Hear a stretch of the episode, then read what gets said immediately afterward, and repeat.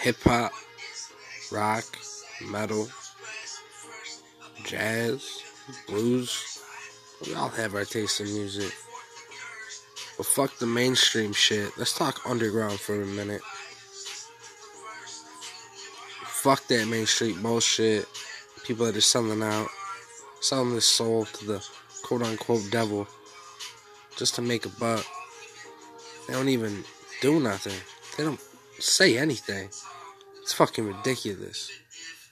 It's sickening, honestly.